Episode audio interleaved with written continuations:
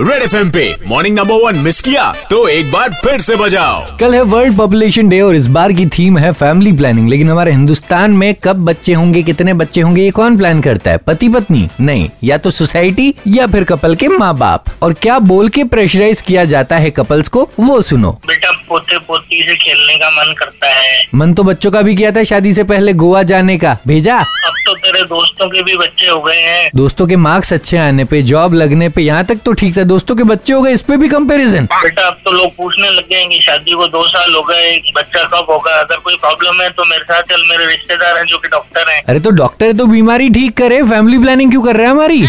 अब बेटा एक लड़का तो हो गया अगर लड़की भी हो जाए तो फैमिली कंप्लीट हो जाएगी फैमिली ना हुई हिंदी फिल्म की कास्टिंग हो गई हीरो भी लो हीरोइन भी लो विलेन भी लो कैरेक्टर आर्टिस्ट भी लो तब जाके कंप्लीट होगी बेटा हमारे बाद कोई तुम्हारा ध्यान रखने वाला तो होना चाहिए म्यूचुअल फंड्स है ना और यही सोच सोच के तो फैमिलीज लोगों ने बढ़ा दी जिसकी वजह से घर से निकलो तो सड़क पे ट्रैफिक ज्यादा बैंक्स में लाइन ज्यादा और मार्केट में कंपटीशन ज्यादा खैर कल भी करेंगे इसी मुद्दे पर बात मॉर्निंग नंबर वन में मिस मत करना Red F morning number one with R J Kalpesh Monday to Saturday सात से ग्यारह only on super hits 93.5 Red F बजाते रहो